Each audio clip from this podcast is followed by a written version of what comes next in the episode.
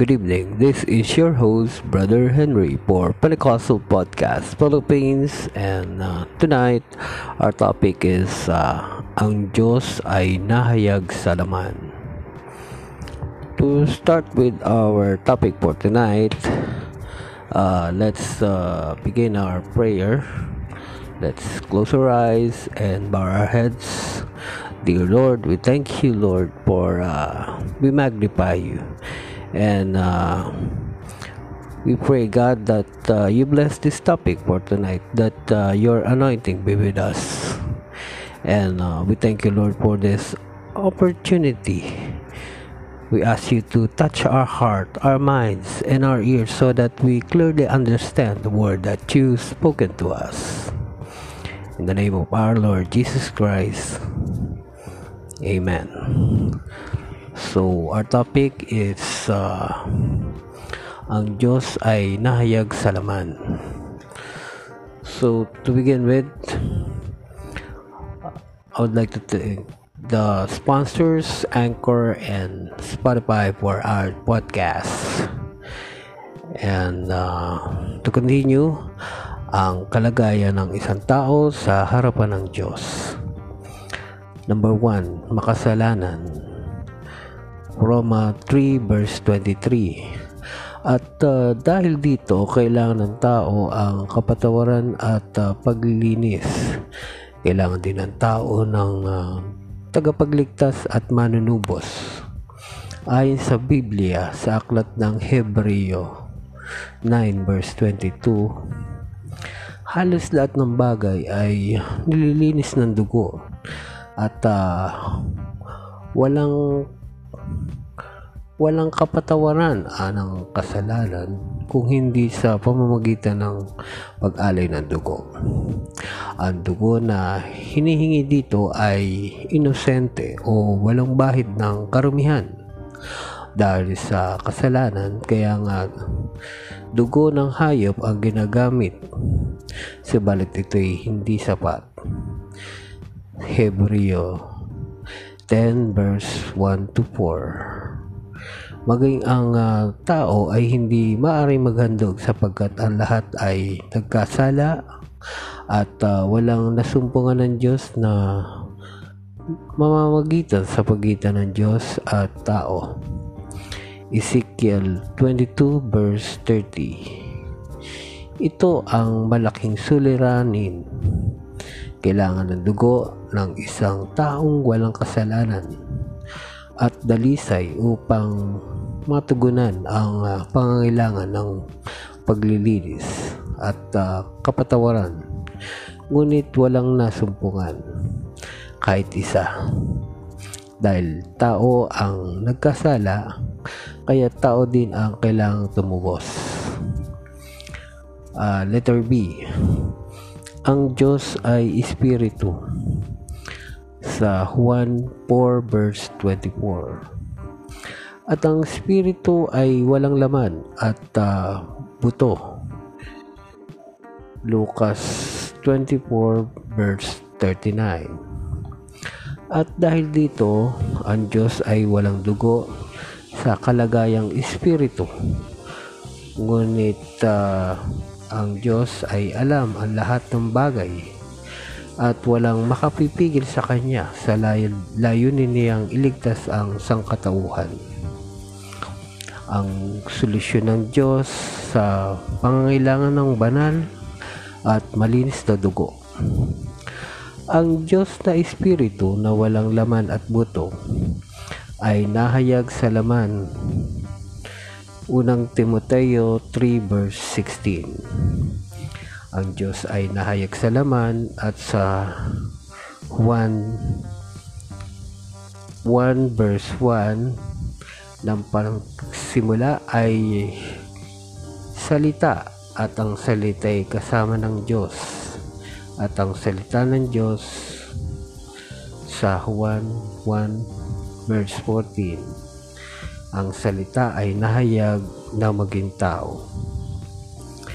Ito ay kailangang maganap upang ang pangangailangan sa banal na dugo para sa kapatawaran ng kasalanan ay mahay, maihandog sa Hebreo 9 verse 14 hanggang 26. Ang Panginoong Hesus ay ang nag-iisang Diyos na naghayag sa laman.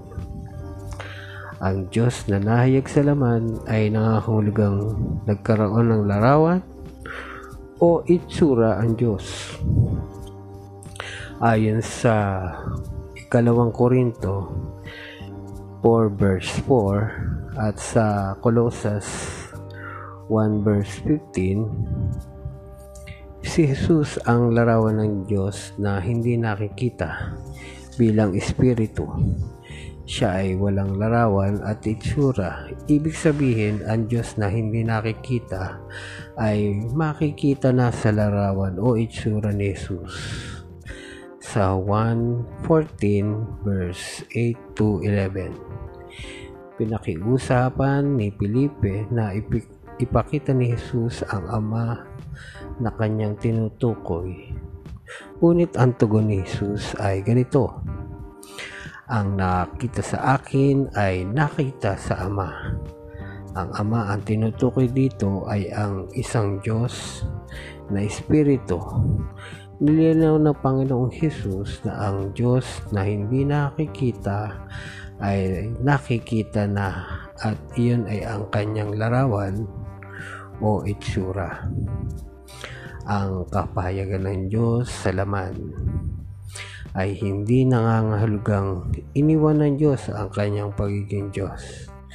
Bagamat siya ay nagkatawang tao, na natili pa ring umiiral ang kanyang pagiging Diyos dahil walang imposible sa Kanya.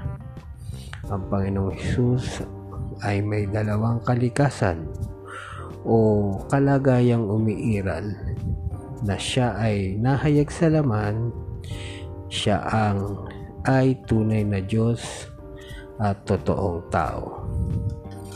Amen.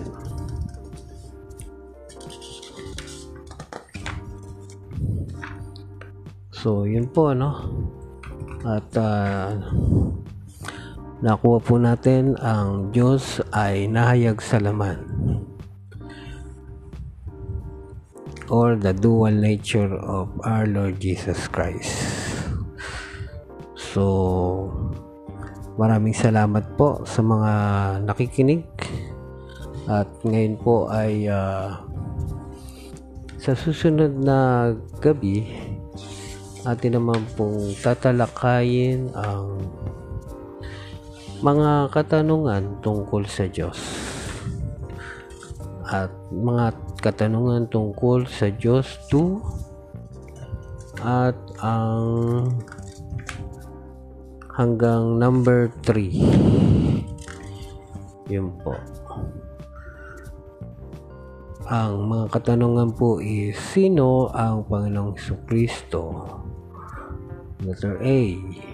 At letter B ang Panginoong Kristo ay may umiiral na dalawang kalikasan o kalagayan ng siya ay nahayag sa laman o nagkatawang tao ang Panginoong Sus ay tunay na Diyos at totoong tao. Letter C, bilang tunay na Diyos, siya ay 1. Sinasamba 2. Alam ng Diyos o ng Panginoong Sus ang lahat.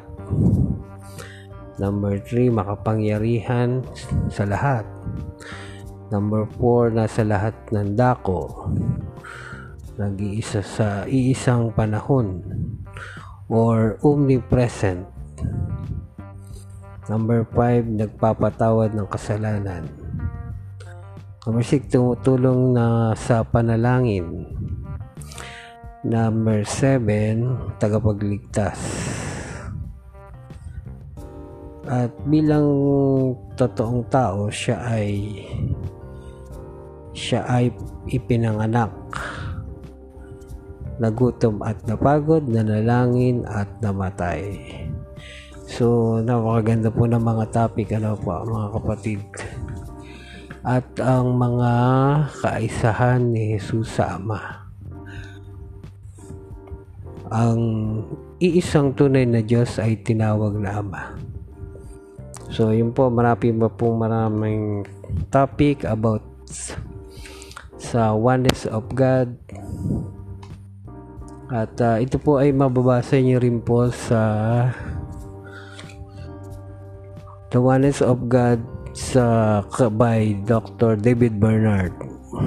I-Google search lang po mga kapatid. Ano po? So, yun lamang po. Ito po ang yung lingkod. Brother Henry for Pentecostal Podcast Philippines. At maraming salamat po sa ating sponsor Spotify and Anchor.